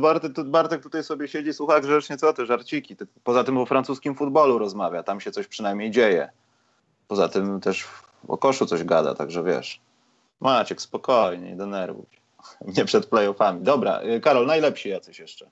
Co jest jeszcze najlepszego? Byłem oprócz Toronto tylko dwie jeszcze rzeczy. Drużynowo mam jeszcze Portland. No to Portland, już mam jedną rzecz. No. Portland dość nieoczekiwanie są na drugim miejscu na zachodzie. Z 13 meczów wygrali aż 10. Ale właśnie dlaczego nieoczekiwanie, Karol? Może no, właśnie to już skończyliśmy tą akcję tak. I to jest znowu oczekiwanie. I może no, Damian Lillard stuka zegareczek tak. Już nie w marcu, tylko teraz. Ja ci powiem, dlaczego nieoczekiwanie, bo dla mnie masz teraz, przystępujesz do tego sezonu i masz przed oczami obraz drużyny, która przegrała 4-0 z Pelikanami. Pelikanami dobrymi, ale nie rewelacyjnymi w lidze. I masz wiele znaków zapytania odnośnie Portland. Przede wszystkim, czy ta drużyna się utrzyma? Czy będąc właścicielem Portland myślisz sobie, mam taki backcourt, który jest niezły, ale nie jest tani, mam zawodników jakich mam Nurkicza, a poza tym mam zawodników średnich i ta drużyna nie gra o mistrzostwo, ta drużyna gra o play-offy i wiesz, fajnie jest, jeśli w twojej organizacji gra się o play-offy, w tych play-offach się gra, bo dla fanbazy to jest zawsze coś fajnego, tylko przychodzi taki moment prawdy i zastanawiasz się, czy to jest to, o co chcesz grać, czy nie lepiej rozbić tej drużyny i próbować ją budować od nowa. I dla mnie z Portland zawsze znak zapytania był taki, że na koniec sezonu jakby ktoś ci powiedział, że Blazers wygrali 50 meczów i są powiedzmy, nie wiem, trzecią siłą na zachodzie, co w zeszłym roku miało miejsce, wygrali chyba 49 meczów i byli właśnie trzecią siłą na zachodzie. Ale gdyby ktoś mnie uśpił i obudził w kwietniu i obudził mnie na koniec sezonu i powiedział, słuchaj, Blazers wygrali 38 meczów, czy tam 40 i są na 10. miejscu na zachodzie, to też bym w to uwierzył, bo w tej drużynie, tak jak mówię, to wszystko mogło pójść, może nadal pójść w dwie strony. Też, wiesz, Lillard i McCollum, to jest backcourt, to jest pytanie, czy to jest backcourt, z którym może grać o mistrzostwo. Ja uważam, że tak, ale też drugim pytaniem do tego pierwszego pytania jest to, z kim grasz dodatkowo. W takim składzie, jaki teraz mają Blazers, jako trzecia opcja, nie chcę powiedzieć gwiazda, jest Jusuf Nurkić, i poza tym cała grupa zawodników średnich, nierewelacyjnych, no to nie jest materiał na mistrzostwo. Czy to jest materiał na play-offy? I tak, i nie. No bo ten bilans może moim zdaniem troszkę delikatnie przewartościowuje jak silni są Blazers. Są dobrzy, powalczą o play-offy. Czy je zrobią, to nie wiem. Mają duże szanse ku temu, no bo wiesz, tego już nikim nie zabierze. Tych 10 zwycięstw z 13 meczów. Ta wygrana z Bucks u siebie to było coś. Z Clippers u siebie też był ciężki mecz. Celtics u siebie już z Kyriem Irvingiem. To są 2, 3, może nawet 4 takie wielkie zwycięstwa z Lakersami też. W Houston na wyjeździe. Daje im dużego plusa i oni są dla mnie wydarzeniem ostatniego tygodnia, ale nadal ciężko byłoby mi postawić jakieś większe pieniądze na to, że zrobią play-offy, mimo że im tego życzę, bo lubię i Lillarda, i McColluma.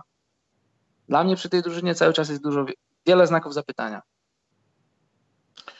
No i nadeszła ta wiekopomna chwila, Karol, że wymieniam trzecią drużynę, której chyba nie chciałeś splusować, no ale niestety Los Angeles Lakers, Karol.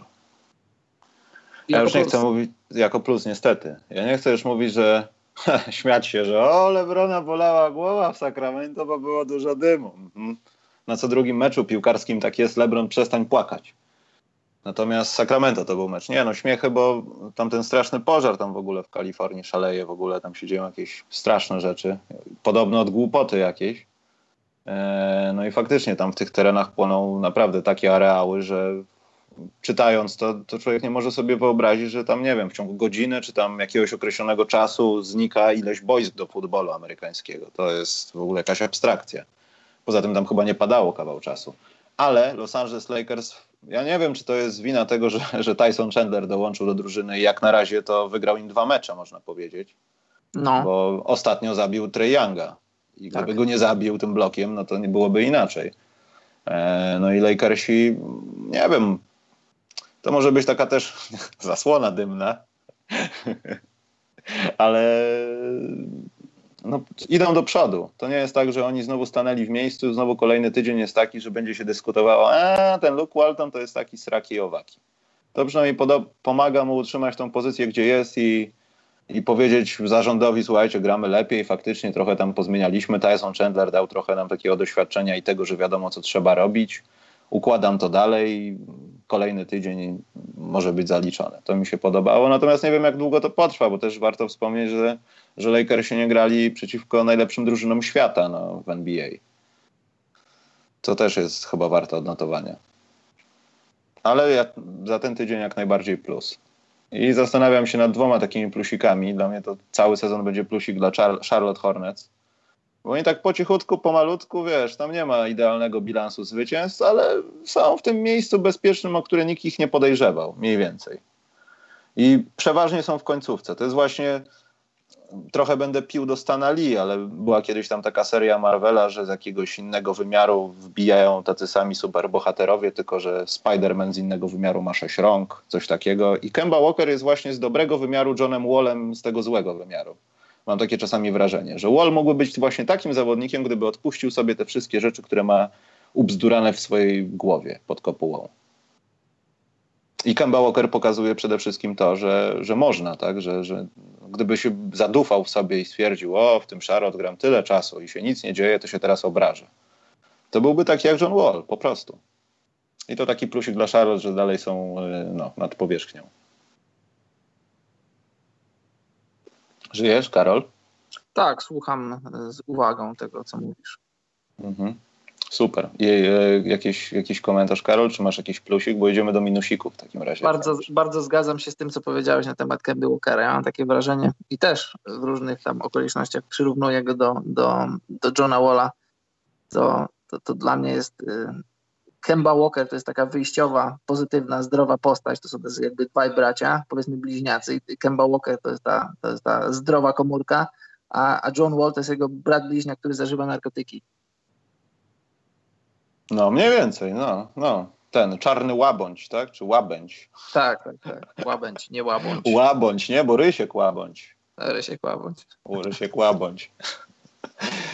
Dobra, Karol, to minusy jedziemy. Chyba, że pojedziemy plusy takie osobowe, bo ja w zasadzie nie mam z ich zbyt wielu, natomiast kilka... Nie masz żadnych? Ale takiego Lillardzika byś nie chciał plusika dać? No to mam całą grupę, ale bez komentarza to mam właśnie... dawaj, bez komentarza. Kemba Walker, Damian Lillard, CJ McCollum, kto tam jeszcze... DeAndre Drummond podobał mi się w kilku meczach, chociaż właśnie Pistons przegrywali mecze. Ale Pistons na 50% ten tydzień mają zahaczony, także to też może tam wiesz. Być. Może być gorzej, ale jest stabilnie, powiedzmy. O Filadelfii chyba nie będziemy mówić, bo to nie ma sensu teraz ich omawiać, bo ta gra zupełnie będzie inna. Natomiast czekaj, plus trochę dla Oklahomy. Że tak, Karol, musi być tam się dzieje coś, tam się coś jednak dzieje, jest jakieś życie na osiedlu. No to widzisz, to jest to, co ja mówiłem od początku sezonu i to, co mówiłem w pierwszym tygodniu, czy może w drugim, że tam się będą dziać pozytywne rzeczy, bo mając taki skład, takich ludzi, no to musiałaby się wydarzyć jakaś super wielka katastrofa, żeby sportowo to nie kliknęło. Czy to nie kliknie w szatni, to tego nie wiemy, bo tego nigdy nie jesteśmy w stanie przewidzieć, ale ten skład po prostu musi zacząć wygrywać. No i w końcu zaczął. Z 0-4 wyszli na 7-4, ostatnio przegrali z Dallas, ale to wiesz, to raz na jakiś czas musisz przegrać.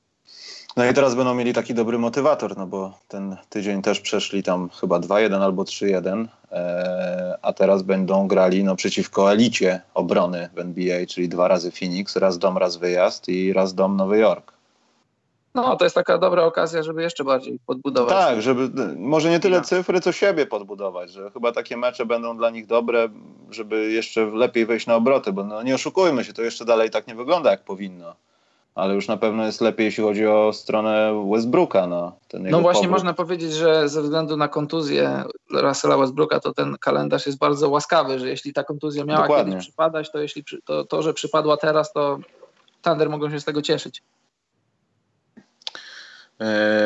No i dla Wendella Cartera Juniora chciałbym przekazać pozdrowienia, bo zaczyna w końcu przypominać tego gościa, którego obserwowałem gdzieś tam wcześniej, nawet w Summer League. Jeśli chodzi o waleczność, wiadomo, ma więcej czasu i może inne rodzaje okazji, że może się wykazywać. Natomiast bardzo miło mi się to ogląda w końcu. No i co? I chyba minusy, Karol. No już tam indywidualnie to możemy pół ligi wymienić, bo to jakieś małe rzeczy, no ale teraz czas na gorsze rzeczy, Karol. Nie, ja chciałem plus dać jeden dla Derricka White'a. Derrick White gra bardzo dobrze. Podobało mi się to w ostatnim meczu i w ogóle mi się to podoba. Dobrze. Zanim przejdziemy do tych złych, brzydkich, negatywnych rzeczy, to pozdrawiam Olka Aleksandra. A właśnie, który ze swoim tatą Pawłem nas słucha. Cieszymy się, że słuchacie. I pozdrawiam. Nie krzycz tacie. W ogóle załóż sobie konto na YouTubie tam. Oglądaj sam. A ile lat ma Alexander? Nie wiem, dowiemy się zaraz, bo poczekaj, ja to przewijam. Właśnie o to pytam, nie oczekiwałem, że ty mi odpowiesz. Kobi potrafi potrafić, by Michałowicz. Nawet nie oglądałem.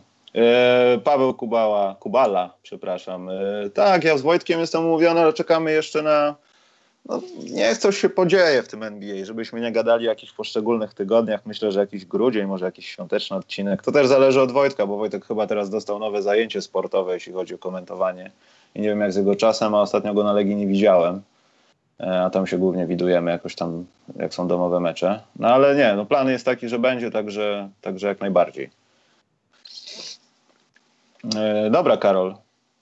Podcast pełen wzruszeń. To kontynuuj pełen wzruszeń opis minusowych zespołów NBA. W sensie tych najgorszych, tych, których nie możesz oglądać. Karol? Karol znikł? Karol chyba zemdlał, słuchajcie. Halo, Michał? O, jesteś, jednak żyjesz. Coś mi się przerwało. No, może wcisnąłeś coś. Karol, jedziemy po minusowych, bo już się tak wzruszająco i pięknie zrobiło, że jak nie ty, to Olek zrobi to za ciebie. Ja mam tutaj teraz nie drużynę, a postać. Postać. O, to nie jest jakieś wielkie łu. To jest ostatni tydzień nie należy do udanych, jeśli chodzi o grę Blake'a Griffina. Po pierwszym tygodniu, czy po 2 tygodniach, w których Blake Griffin wyglądał bardzo dobrze, to ostatnio średnio to wygląda, może nie na przestrzeni całego tygodnia, ale na pewno ostatnich 2 meczów. W piątek z Atlantą zagrał tylko za 6 punktów, a wczoraj w przegranym meczu z Charlotte zagrał za 10 punktów, ale wyleciał z boiska i jeszcze na koniec, już kiedy wyleciał z boiska, kiedy został zdyskwalifikowany, jeszcze dostał dacha od trenera, bo na odchodnego serdecznie pozdrowił. To nie jest coś wielkiego, bo to nie jest jakiś tam super dołek, no ale nie mogę tego nie zauważyć. Coś jeszcze? No to teraz ty. Teraz ja. Ja personalnie nie mam za specjalnie nic, bo to chodzi o drużyny. Natomiast Karol... Znaczy nie, jedna rzecz mi się podoba, że Tristan Thompson robi cyfry i w mojej drużynie fantasy w końcu coś znaczy. Natomiast... Ja wiem, że w Cleveland to tam trzeba pocelować trochę w te niższe rzędy, ale ja już nie widzę tego, że oni starają się wyrwać każde zwycięstwo, jak mówiliśmy to w pierwszym tygodniu albo 2 tygodniach NBA. To już jest chyba przyzwyczajenie się do sytuacji. Ja wiem, że okoliczności, wiem, że warunki i tak dalej, ale to jest powoli nie do oglądania. Mówisz o Cleveland? Tak.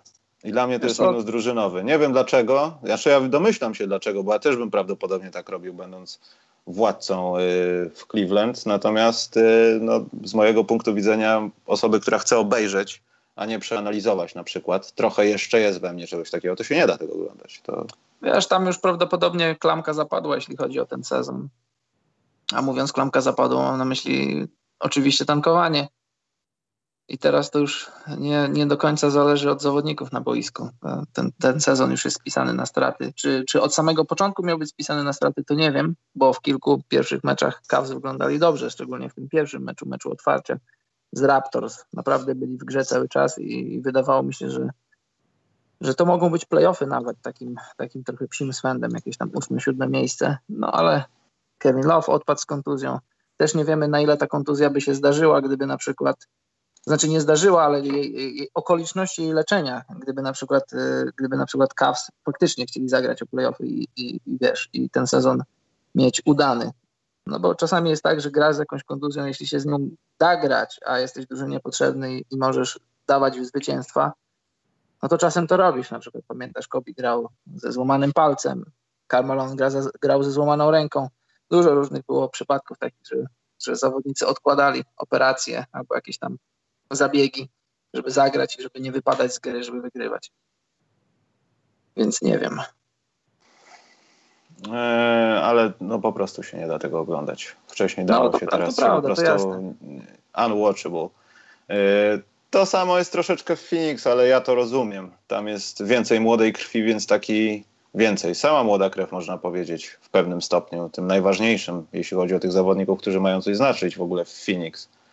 To ja nie chcę dawać racji Bookerowi, ale po pierwsze trzeba na to czasu, ale też czasami to tak wygląda, że wchodzi ta piątka, czekasz na ten talent, wiesz, mówię o takim wyjściu ze śpiączki, tak, że wchodzisz, patrzysz, ten, tutaj, Ayton i tak dalej, a potem w grze nie wygląda to tak dobrze, no nazwiska nie grają. Wiadomo, każdy generuje jakieś cyfry, ale to jest takie przegranie 48 minut, nie przegranie, tylko rozegranie spotkania i jak trafimy na taki moment, że możemy coś zrobić, to robimy, a jak nie, no to nie staramy się za specjalnie doprowadzić do takiego momentu, żeby przejąć spotkanie. Albo nie mamy kim, albo już jest za późno.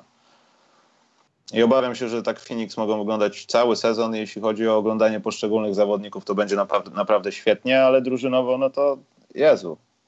To też jest muł trochę taki. Może lepiej niż Cleveland, natomiast no, Phoenix jest w gronie tych zespołów, które... No, ważne, żeby przeciwnik był ciekawy, żeby obejrzeć mecz, jeśli chce się go po prostu obejrzeć. Pastwimy się, Karol, nad Waszyngtonem, czy już nie? Już nie musimy, bo tam już się nic nie zmienia i wiemy, że tam jest bagno i wiesz, jeśli wrzucisz chusteczkę do bagna, to bagno nie wyschnie. Bagno musisz innymi metodami osuszać i to są metody drastyczne, a na razie w Waszyngtonie drastycznych kroków się nie podejmuje. Dopóki się ich nie podejmie, to ta drużyna nie będzie dobra. O Minnesocie chyba też nie ma co, bo to tak samo jest jak w Filadelfii. Tutaj to myślę, że powinniśmy omówić już, jak te nabytki nowe się pojawią na jakiś czas, w przyszłym tygodniu myślę, bo to nie ma sensu. Natomiast ja się trochę boję o Sacramento Kings. Ja wiem, że oni dalej są trochę w gazie, nie daję im minusa i tak dalej. Minusu czy minusa, Karol? Sprawdzam cię teraz, czy czuwasz nad naszą poprawnością językową. Ale wiesz, to, że sprawdzam i czuwam, to nie znaczy, że ja wszystko wiem. No ale masz kącik, Karol, masz kącik. Dobrze, jasne. Yes. Wiesz, nie możesz stwarzać atmosfery takiej, że wszystko wiesz i nie popełniasz błędów, bo narażasz się na śmieszność, szczególnie w internecie. Też popełniam błędy. Staram się tego nie robić, wydaje mi się, że mam jakąś tam świadomość językową. Dlatego wydawało mi się, że ten kącik to nie będzie najlepszy pomysł, ale poprowadzimy go, Karol, w dalszym ciągu. Nie, zostając w Sacramento, bilans można, czy ja mówię, to podsumowanie to jest tydzień po tygodniu, no ale są na minusie w tym tygodniu. Mają przed sobą San Antonio, czy ten mecz już był rozegrany, czy nie? Karol. Jaki? Sacramento San Antonio był już, czy będzie? Jeszcze będzie, nie było go jeszcze. Będzie. Aha, okej, dobrze, nie, bo coś myślałem, że w zapiskach o mnie tak. I to będą mecze z Houston będą grali. No to są mecze, które w jakiś sposób można wygrać i w jakiś sposób można przejść z tego minusa w plus. Natomiast to będą takie spotkania, które też pokażą to, kim jest na przykład naprawdę Willie Cauley-Stein. Bo ja wiem o tym, że to jest świetny gracz. Jak na razie poprawa jest z sezonu na sezon bardzo dobra i świetnie się to ogląda z De'Aaronem Foxem, ale to są czasami takie mecze, mówię o Memphis, też może trochę Houston, które nie przebiegają w takim tempie, jak chciałoby Sacramento. Natomiast w momencie, kiedy tego tempa nie ma, nie zawsze ta współpraca idzie tak, jak powinna. Tak jak mówiliśmy wcześniej, że tam z Bielicą coś się dzieje, te podania tych dwóch wysokich, jak wychodzi, oni tam się bawią w post podaniami na swoich mismatch-upach. Ale kiedy oni stają w miejscu i trzeba ich zmusić do walki fizycznej, mówię tu konkretnie o nim, to no to różnie to wygląda i to też ciekawie będzie się oglądało, kiedy Sacramento pokona te swoje ograniczenia, bo niewątpliwie to też jest jedno z ograniczeń, które kluby będą dalej wybierać im jak gdyby z gry i starać się to robić, a poza tym jeśli Sacramento chce być playoffową drużyną, o Boże, nie wierzę w to dalej, ale jeśli do tego dojdzie, no to ja muszę myśleć nad tym, bo tam już nie będzie zabawy. Wiadomo, że to się pewnie skończy max na pierwszej rundzie, jeśli do tego dojdzie, no ale mimo wszystko. No wiesz, temat Sacramento jest o tyle ciekawy, że przed sezonem nie tylko my, ale ogólnie opinia publiczna tak zwana kreśliła scenariusz przed Sacramento, że będą najgorszą drużyną zachodu, a może nawet i całej ligi. I zobacz, jak zmienia się optyka postrzegania Sacramento. Teraz już zaczyna się mówić, no nie wszyscy, ale zaczyna się coś przebąkiwać o playoffach. No bo Sacramento nie zatankują, bo już powiedzieliśmy, że nie mają żadnego celu w tym, bo nie mają piku. I teraz, kiedy wygrali 7 z pierwszych 13 meczów, to wiesz, jakieś tam pozytywne marzenia zaczynają gdzieś tam kiełkować w głowie. No i bardzo dobrze. Dlaczego nie? Ja, wiesz co, powiem ci, tak już abstrahując od tego, że chciałbym dożyć czasów, kiedy będziemy mogli oglądać drużyny wolne od tankowania, bo wiesz, czasami patrzysz na drużyny i myślisz sobie, że ci są słabi, ci nie grają tak, jakby mogli, ci grają jakieś dziwne rzeczy, a mogliby grać coś zupełnie innego. No i wiesz, w cieniu tego wszystkiego jest tankowanie i chciałbym kiedyś dożyć czasów, w których żadna z drużyn nie tankuje, że każdy mecz jest ważny, przynajmniej częściowo ważny, że nikt nie ma celu w tym, żeby przegrywać, no bo po prostu nie ma celu w tym, żeby przegrywać, żeby ta zawodowa, może najbardziej zawodowa z zawodowych lig NBA, żeby była ligą taką inspiracją, że wychodzisz na parkiet i chcesz wygrać. Nie zawsze się udaje, ale że chcesz wygrać, a jak jest, to wiemy. W ostatnich, nie wiem, 10-15 latach, czy może powiedzmy 10, szczególnie kiedy internet rozwinął się bardzo dobrze, Twitter, świadomość kibiców jest coraz większa. Ludzie już wiedzą, co to jest tankowanie, ludzie już wiedzą, co to jest salary cap, ludzie już wiedzą, jak ważne są wybory w draftach, jak cenne są piki przy różnych dealach. I też to pewnie zauważasz, że na przykład, nie wiem, tam 8-10 lat temu, szczególnie w Polsce, mówię o polskich kibicach, nie rozmawialiśmy o tankowaniu. To ludzie bardzo siedzący w tym temacie wiedzieli, co to jest tankowanie, po co się to robi, ale tak ogólnie o takich rzeczach nie rozmawialiśmy. Teraz ta nasza kibicowska świadomość wzrosła, zresztą słusznie.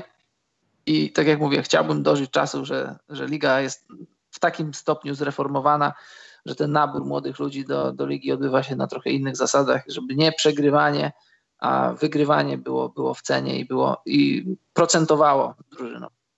Wtedy moglibyśmy oceniać, czy drużyny grają na miarę swojego potencjału, czy coaching jest na miarę potencjału, bo ja uważam, że jeśli drużyna jest nie jakoś rewelacyjnie, średnio skontrolowana w NBA, to samym faktem, że masz 15 ludzi, którzy są w NBA, to powinieneś być w stanie wygrać przynajmniej 30 meczów.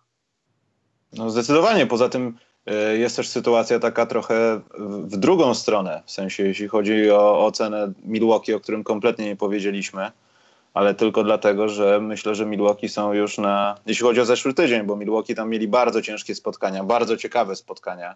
Chyba byli w back-to-backu raz i naprawdę było, może nie tyle, co było widać różnicę, co było widać, że ta drużyna to już jest drużyna w jakiś sposób, a nie, że będą mieli kłopoty grając dzień po dniu i z taką samą intensywnością podchodzą do spotkań. Ja już nie będę wspominał o tym ostatnim wystrzale Brooka Lopeza i tego, co tam się dzieje, 8 trójek w ogóle, no masakra jakaś. Ale to już jest ta drużyna, która już nie będziemy się podniecać tym, że wygrali 2 spotkania pod rząd. My czekamy na jakieś większe rzeczy od Milwaukee. W sensie to już jest ten level. I tak samo jest z tymi klubami, które Karol powiedział. To jest po prostu jakaś taka półka, którą no, trzeba pozostawić gdzieś z boku i ją określić, bo tak jak jest z tym tankowaniem, no to by się nie działo, gdyby nie było może aż tyle zespołów w NBA. Bo wiedząc o tym, że jeden zdobędzie tytuł, 2 będą w finałach, a powiedzmy 4-8 będą tymi najlepszymi topowymi zespołami w NBA, które będą grały w głębszych rundach playoffs, no to nie warto grać w NBA wtedy, wiesz o co chodzi. No tak, to jest tylko teoria, że wszystkie drużyny przystępują do sezonu z takimi samymi szansami i z takimi samymi celami. To nie jest prawda, to jest taka trochę bójda dla takich niedzielnych kibiców. O tytuł rokrocznie gra powiedzmy, wiem, 5, maksymalnie 7 drużyn, może nawet nie, może powiedzmy 5-6 drużyn. Realnie może myśleć o tytule. Powiedzmy kilkanaście, 16, 17, do 20 drużyn marzy o playoffach, ale cała reszta gra tylko, żeby przezimować sezon, żeby tylko powiązać koniec z końcem, żeby zarobić pieniądze z biletów, ze sprzedaży koszulek i różnych innych klubowych gadżetów, z dochodów związanych z tym, co się dzieje w obrębie obiektów sportowych, czyli restauracje, bary, różne inne rzeczy. I wiesz, to jest biznes. My o tym wiemy, ale nie wszyscy kibice zdają sobie z tego sprawę, że jest wiele miast z drużynami NBA, które przystępują do sezonu, żeby tylko sobie przezimować, żeby tylko, jeśli jest okazja, mieć kogoś dobrego w drafcie i przez 3 lata mieć okazję na mocy takiego niskiego, debiutanckiego kontraktu sobie tam kogoś wyhodować, marketingowo dobrze go sprzedać, a później spróbować go zatrzymać, jeśli się da, no bo wiadomo, są pieniądze do wydania, a jeśli się nie da, no to się mówi trudno i jedzie się dalej. No tak to jest w tej lidze i być może nie jest niezasadne mówienie o tym, że ta liga mogłaby być ligą, nie wiem, 10, 12 drużyn, takich super drużyn, w zasadzie tylko z zachodniego i ze wschodniego wybrzeża i tam byłby skupiony największy talent i wtedy nie byłoby sensu tankować, bo wszyscy mieliby gwiazdy, wszyscy mieliby pieniądze, a ci ludzie napływaliby jakoś tam równomiernie. No ale wiesz, to jest melodia raczej taka utopijna, bo jeżeli masz 30 miejsc, z których jest kurek z pieniędzmi, to dlaczego miałbyś zamykać kilka z nich? Zgadzam się, dlatego przechodzimy do pytanek od was i dobra, niech będzie plus dla Milwaukee, bo mi się to naprawdę dobrze oglądało, ale jeśli mamy rozmawiać od tydzień o tygodniu, no to musimy być brutalni do cna, ale to było jedne z chyba najlepszych spotkań, jakie były w zeszłym tygodniu, w których w ogóle można było widzieć w NBA w kolejkach wtedy. Milwaukee-Denver, świetny mecz. No, super mecz Milwaukee z Denver, ten z Clippersami też był fajny po dogrywce. Dokładnie, bo to był tam ten back-to-backowy chyba jakiś. Chyba tak. No. Filadelfia też miała niezłą sytuację z tym back-to-backiem. Też trafili trochę. Ale świetnie się to ogląda. No, Giannis jest w końcu w miejscu, w którym no już chyba rozwój można zamknąć za nim. Teraz jest tylko drapanie się do najlepszych, bo mam pakiet. Tam jeszcze kilka rzeczy, wiadomo, trzeba dociągnąć, zdecydować się, czy rzucamy, czy nie rzucamy przede wszystkim, ale to już jest pakiet. Tam myślę, że za dużo nie mamy co rozwijać, tylko pracować nad tym pakietem i to już jest ten level, kiedy jak stary nie zrobisz czegoś powyżej 1. rundy, będziemy bardzo zniesmaczeni. Po prostu. Dobrze, czas na pytanka od was. Ja tutaj robię małe zmiany, żeby dopisać. Karol, obserwuj czat jak coś. Ja mam jedno pytanko takie na dzień dobry. Pytanko o żądanie od Gryga Popowicza przez W, który do nas dotarł. To było wcześniej, nie wiem, z pół godziny temu. Czy możecie sprawić, by Trae Young zagrał w Spurs? Najlepsza kopia Karego, coraz mniej dziwi mnie ruch Atlanty. Najpierw bym postawił pytanie, dlaczego to jest najlepsza kopia Karego? Bo to, że on faktycznie rzuca z dużych odległości, to nie oznacza, że on będzie trafiał tak jak Curry. I z tym mam chyba największy problem. Znaczy problem, taki jakiś minus dla niego. Natomiast chciałbym zobaczyć Younga jako osobę, która, już to widzimy, no, po prostu podaje co się da w momentach, kiedy mam taką przewagę obrońcy, że ja już nawet na siłę, na chama z jakichś, nie wiem, głupich, horsowych rzutów nie mogę zdobyć punktów. Więc zaczynam podawać, a jak już podaję, no to robię to seryjnie. I to jest chyba najciekawsza rzecz w Youngu. Tak mi się wydaje. No i wiesz, też zawsze jest kwestia, tak jak porównujemy do Karego, no to trzeba zawsze oddzielić zawodników robiących dobre liczby w słabych drużynach i też trzeba pamiętać, że Young jest debiutantem i to też trzeba trochę przez filtr przepuścić. No, ja go tu nie chcę krytykować, no ale Trae Young nie broni, a Steph Curry jest bardzo dobrym obrońcą. Jeżeli porównujesz styl gry, rzuty, styl oddawania rzutów, no to tak, to trochę przypomina Karego, ale porównywanie go teraz do Karego, no to jest trochę nie na miejscu, to jest takie trochę nieeleganckie, jeśli chodzi o Karego, bo Steph Curry jest wybitnym, być może najlepszym strzelcem w historii NBA i defensywa Stefa, o niej się mało mówi, no bo dużo się mówi o jego ataku. Steph Curry jest świetny w obronie, a Trae Young jest poniżej przeciętności. Na razie, co? No, ale wiesz, Curry też takim geniuszem obrony nie jest. Wystarczy, że trafi bardziej ruchliwego od siebie. Ale słuchaj, Steph Curry jest bardzo dobry w obronie, tylko o jego obronie się nie mówi aż tak dużo. Ja rozumiem, tylko też ma swoje ograniczenia w tej obronie, że jeśli na przykład John Wall, Kemba Walker bez pomocy, jeśli ma Curry, no przejeżdżają go. Damian Lillard go przejeżdża na 2 kozłach, wiesz. To jest taka obrona... Ja nie widziałem takich rzeczy. Ja nie mówię, że przejeżdża, ale ma łatwiejszą pozycję do rzutu niż byłoby na odwrót. Może tak. To tak się mówi. To wiesz, to na tym też... Stef bazuje to swoje paliwo do tego, żeby mieć motywację do gry, bo zawsze się mówi, że on fizycznie trochę odstaje, że jest taki, że jest inny. A prawda jest taka, że Stef wcale nie jest takim chucherkiem. Jak miałem okazję na Mistrzostwach Świata codziennie być blisko niego, on jest naprawdę dobrze zbudowany i fakt, że rzeczy widzimy z dystansu, rzeczy widzimy w telewizji i widzimy go na tle ludzi jeszcze lepiej zbudowanych, to wydaje nam się, że on jest chudzinką. On naprawdę jest silnym gościem i zwróćcie uwagę, na pewno, Michał, to zwróciłeś na to uwagę, że w ostatnich 2, może 3 sezonach Warriors grają takie rzeczy, że Steph też stawia zasłony. Tak. Żeby stawiać zasłonę w NBA, no to jeśli ważysz 25 kg, to nie postawisz dobrej zasłony w NBA.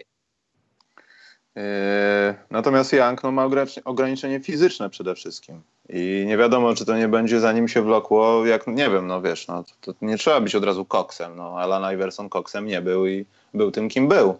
Natomiast czy Young sobie poradzi przy takiej budowie ciała, bo tam na pewno trzeba coś dołożyć, coś zmienić, bo ja nie wierzę w to, że on do końca kariery tak będzie wyglądał. To jest w ogóle bez dwóch zdań. Koniecznie. Nawet Karol, dla jego zdrowia własnego. Tutaj mamy jakieś dywagacje na temat sprzedajemy Instagrama, jak tak to zakłada, za Twittera, dokładnie. Rozmowa, czy nie lepiej, Mateusz C. pyta, czy nie lepiej dla 76ers byłoby zamiast Covingtona dorzucić Minnesocie Fulca? Chciałbyś dostać Fulca będąc Minnesotą? No właśnie. Słuchaj, zawsze jeśli chodzi o transfery w NBA, to co finalnie znalazło się na papierze, to co czytamy oficjalnie, to jest zawsze wypadkowa tego, co jeden klub chce dać, drugi chce wziąć i też jest to wypadkową tych innych rozmów z innymi klubami i w idealnym scenariuszu dla Filadelfii, pewnie Filadelfia chciałaby dać mniej, w idealnym scenariuszu dla Minnesota chciałaby dać więcej. To jest, jeśli dwaj GM-owie, czy tam właściciele rozmawiają z pozycji mniej więcej takich samych, to zazwyczaj jest to jakiś tam kompromis. I tak tutaj w tym wypadku też było. Pewnie Fultz, nazwisko jego przewijało się w tych rozmowach i padało w tych dyskusjach. Ale ostatecznie jest to, co jest. Ale tak myślę teraz, jak Lakers mogliby się pozbyć Instagrama, że tak powiem. W sensie, po co, dlaczego, tak się zastanawiłem. Czy ale o co chodzi? Nie, bo tutaj takie, wiesz, rozmowy na temat tych transferów i... Żeby Lakers sprzedali swoje konto na Instagramie? Nie, chodzi o Brandona Ingrama, jak do mnie mam. I nie wiem właśnie, czy to jest dobry pomysł, żeby to robić. Że Instagrama, ja źle usłyszałem Instagram. Nie, bo Bzyk 8B napisał, że Instagrama właśnie, to taki jest, wiesz, taki, że taki żart z nazwiska jest. Instagram, okej. Okay. No i nie wiem, ja bym gościowi dał szansę, nie pasł się jeszcze nad nim, bo to nic straconego to jest. Ja bym powiedział, że nawet jest progres, jakiś tam jest, ale jest. Karol, teraz mamy jedno pytanie. Jedno zdanie tylko. W tym momencie pozbywanie się Ingrama byłoby bardzo dużą głupotą. No bo czy on będzie graczem formatu All-Star? To tego nie wiemy. Ale on ma 21 lat i gra swój 3. rok w NBA i w każdym roku dokładał coś do swojej gry. W tym momencie statystycznie trochę jest delikatnie słabiej niż w zeszłym roku. No ale grasz z LeBronem, a z LeBronem to każdy musi zrobić jakieś usprawnienie swojej grze. To jest dopiero 9 meczów, jeszcze możemy ocenić. Ale też niewykluczone, że nie będzie pasowało do tej układanki, tylko co? Ale teraz rzeczywiście, jasne. Będziemy bazować na weteranie, a hodowaliśmy gościa tyle czasu. Gdzie jest Lonzo Ball? Co się z nim stało? Gdzie on jest? Wiesz, i to mogło... Znaczy ja mówię o tym, co się dzieje teraz z Bolem i jak się mówiło i tak trochę jest z Ingramem. Poza tym Andre Ingrama mogą oddać. To też tak, bardzo dobry trade byłby.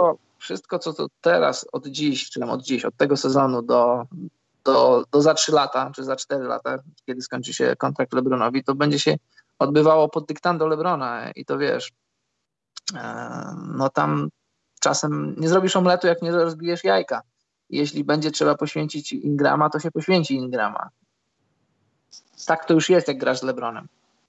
Dobrze, tutaj są też rozmowy na temat oddaniem Jana Ściany, ale Jan Ściana jest chyba nie do oddania i on w ogóle nie myśli o tym, on będzie prezydentem w Waszyngtonie, on już tam nic więcej nie zrobi.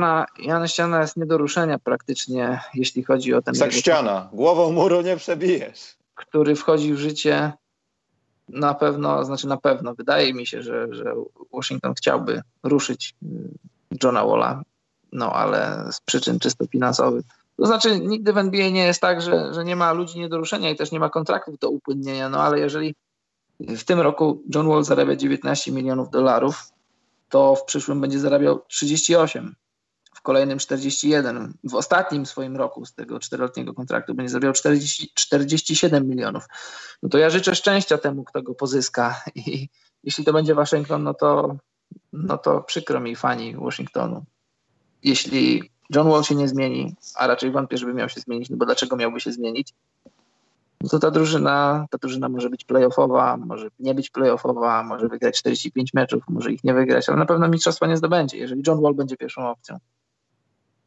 Maciek Domański mnie pyta, jeśli miałbyś w Lidze Wiatru w trade, kogo byś chciał w drużynie i za kogo? Nie mogę tego, Maciek, powiedzieć publicznie, wiesz o tym. No nie właśnie, dokonałbym to żadnej wymiany. GM Monson nie będzie zdradzał takich rzeczy. Karol, jedno pytanie jest, ja nie wiem, czy tak bardzo można o tym powiedzieć, ale którzy gracze, Chris pyta, którzy gracze z pierwszej dziesiątki draftu na razie zawodzą? Nie wiem, czy można nazwać to zawodzą, bo to za wcześnie. Po 10 meczach jeszcze nie. No moim zdaniem nie powinniśmy oceniać. 10 meczów to jest naprawdę za mało.